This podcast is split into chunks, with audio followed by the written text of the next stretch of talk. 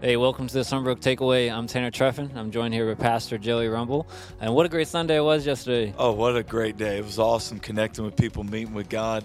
Yeah, I love Dakota leading us in that new song, Joy Song. Man, that was just fun to just celebrate that. Hey, we have the spirit of joy through the Holy Spirit, Yeah. so it's awesome. Yeah, we came out of that right off the go in the first service. It was just powerful to see God moving, and the worship was so engaging. I was so pumped up.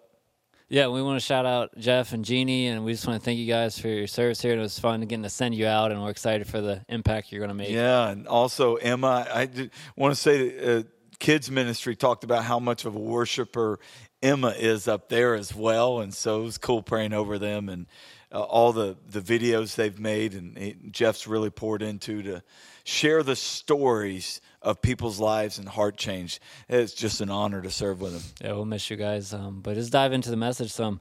Um, I really liked going back through uh, thinking about how Nabil Qureshi gave the argument of how it's Jesus died on the cross, he rose from the grave, but he also said he's Lord. So how does that point that we can trust Jesus of who do we say I am? Yeah, it, when you brought up that first part about uh, when Nabil, how the three quotes we used were from they were New Testament scholars, but were not Christians. That it's un, undeniable that Jesus died on the cross.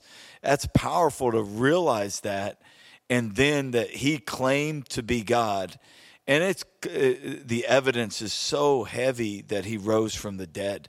Uh, so from that, it's like, who do you say I am? Man, Jesus is Lord and and so let's follow him. Let's take up our cross and follow him. Yeah, and I think uh, another insight there that's interesting is that Nabil was so shocked when he discovered that it's unanimous under, uh, uh, with New Testament scholars scholars that Jesus died on the cross because the um, traditional Islamic view is Jesus didn't actually die on the cross. It's more of like a swoon theory type of thing. Right. Um, so that was really eye opening for him. Yeah, that's cool.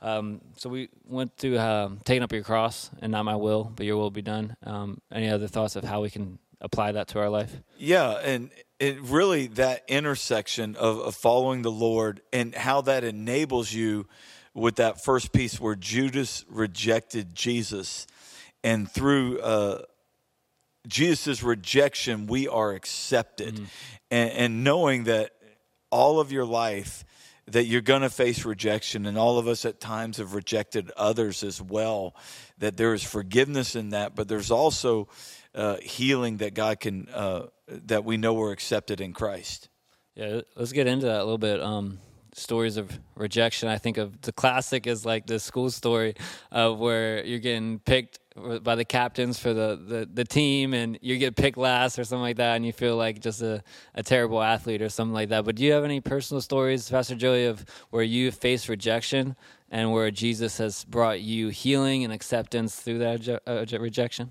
yeah a funny story is i went on a softball tournament uh, it was a 13 and 15 and under softball team that we had and i was and i sat the bench the whole time and my mom was beaming in the stands because I didn't get to play at all. And she drove the whole trip too to come watch me, but that she was glad I was sitting the bench the whole time, so I learned some uh, rejection there. so, so anyway, that uh, definitely uh, that that was one that comes to memory. That's funny. Your mom had some tough love there for you. Yeah, she sure did. That's good. Um, I think of uh, in high school, I liked this girl, and then one of my friends that was on my wrestling team dated her instead, and I'm pretty sure he knew I liked her, and so I felt so betrayed um, and rejected by her. Um, but I felt like uh, as I looked at this, you know, the Gospels and how Jesus forgave and and how, how much suffering with me, I, I decided to forgive him in my heart. And then very soon later, when we were on our way to our match, he called me into a seat on the bus. And he was asking me about Jesus, and so I got to share the gospel with the same guy. And so I wouldn't, I don't think I would have been in a place to do that if I didn't uh, let God heal me in that rejection. You know, I, I got another sports story. Uh, my junior year and senior year of high school, we were in the lower state uh, championship uh, tournament. uh, You know, the best two out of three, and I was the losing pitcher my junior and senior year. Uh, of the lower state championship to try and make it to state, and I remember giving up back-to-back home runs in an away game. And after the game, uh, the the stands, the the fans from the other team were holding the keys. No, no, no, no. Hey, Hey, goodbye. goodbye. But watching those back to back home runs, giving up, and your team ends up losing. That's heartbreaking. It's not fun. it's not fun. so, but so you feel like your relationship with Jesus helped carry you through those type of moments? Well, or- I came to know the Lord. Uh, so uh, I I knew the Lord, came to know the Lord during my senior year, and right before it, and so um, I definitely it was a process. I had a big fear of failure, but coming to know Christ helped you uh, embrace rejection, knowing that you're accepted in Him. That's good. That's good stuff. Um, we were talking as a staff this morning about some of our takeaways from the message, and uh, Miguel uh, was pointing out how he loves how practical you get in your messages, and you gave us uh, tips of, of how to pray. Um, and Miguel was sharing how he does those one sentence prayers uh, in his small groups, um, and so I thought that was pretty cool. Yeah, yeah, it, that's a cool tip I learned. Uh, someone actually, a counselor in Boone, taught me that one thank you prayer uh, years ago during a real tough time in my life where I went and got some counseling. And so uh, that's where I learned that one. And then I, I share with the church. I just learned this Wednesday night, it's Tuesday night in our small group, how another way to learn to pray out loud was she had written a prayer out in her journal, and then you just read it out loud. And that reading, that's praying. You're talking to the Lord there. So that that that's a tip I'm learning. I'm going to uh, carry with me as well. Yeah, and, and Alan Bush, who leads groups and is a coach of groups, he was sharing how um, he loved that story you brought up from the Freedom Book about how surrendering over to God is giving God the steering wheel of your life. Um, but he sees bumper stickers or whatever where people say, "God's my co-pilot." He's like, "Well, God's your co-pilot. You, you haven't really surrendered over control. God should be your pilot." Yeah. Um, I thought that was a pretty cool insight. Yeah, and so it it was awesome when Alan shared that. And for me, the insight that helps me is that God sees the potholes that we're going to face, and so why would you not trust Him in every area of your life? And uh, and I know it's a wrestling match, so I'm not saying poof, you trust Him all the time, but you wrestle with that. But it's the reminder, okay, God knows best, so I can take up my cross and do His will. Amen. Thank God he knows best. Um, as we are getting close to Easter on April 9th, I'm so excited for 8, 9, 30, 11 service. But as we are thinking about the suffering Jesus went through, was- you were highlighting that um, this Sunday of, of just his betrayal and um, just uh, the beating and whippings and, and scourging and things he went through, uh, how Jesus suffered uh, for our healing. Um, just th- there's probably people listening right now who are going through pretty some suffering, going Right. through some pretty trying times. So, so how can they lean into that where they can look at Jesus' suffering and receive healing?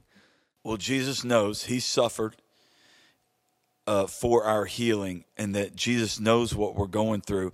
And when you realize that he took the hit on the cross for you, that I, I just feel like when you have all those questions of why, why are you allowing this? What's going on here? And, and it hurts like crazy. But when you look and realize that the God of all creation went to the cross for our healing and suffered for us, you're okay with not seeing the, the whole picture, but understanding he does because he loves you so much that he, that he suffered for you. And, and, and we haven't even went to the cross yet. We really looked at his suffering before the cross and how much he was just spit and shamed and mocked uh, for our healing. And, and to me, that uh, helps me realize he's not a far off God. He's one to walk with you closely. So, in the day in, day out grind of things, when you're suffering small ways and big ways, you can remember what he's done for you. Yeah. And he can carry you through. Yeah, and I think of uh, Judas and Peter, how they betray him in, in different ways. And, and when Judas uh, comes up and he gives him a kiss uh, to, to betray him, Jesus says, friend.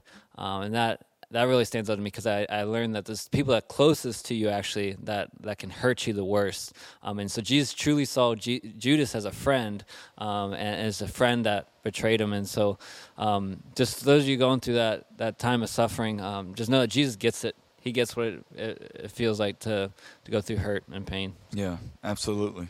Absolutely.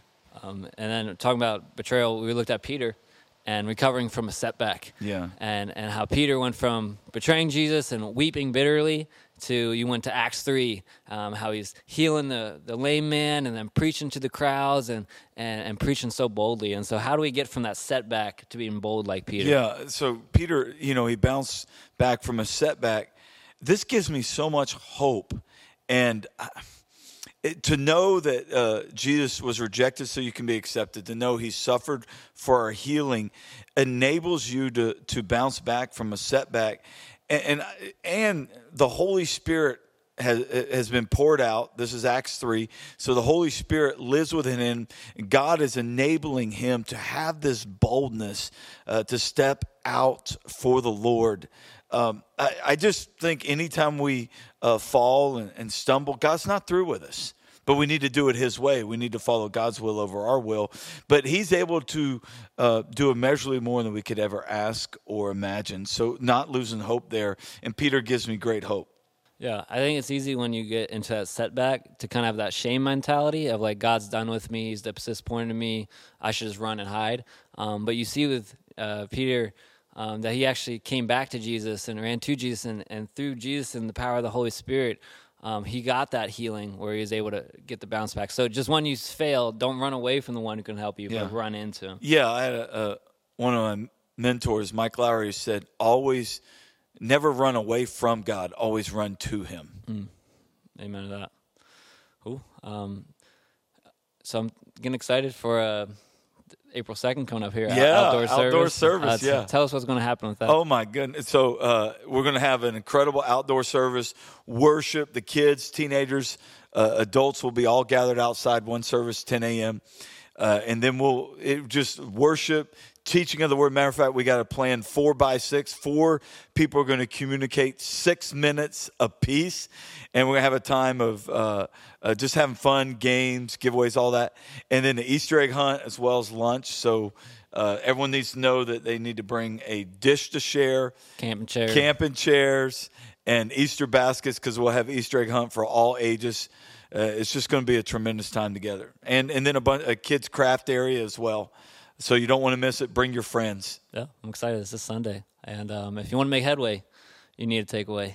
So, uh, Pastor Joe, what was your takeaway from this Sunday? Uh, my one of my big takeaways is that if Peter can do it, I can do it. I think Chosen has helped the Gospels as well as the movie, uh, and even uh, uh the Gospels big time, but also in that movie Chosen, it's kind of helped me see it fleshed out that Peter and the disciples were so human.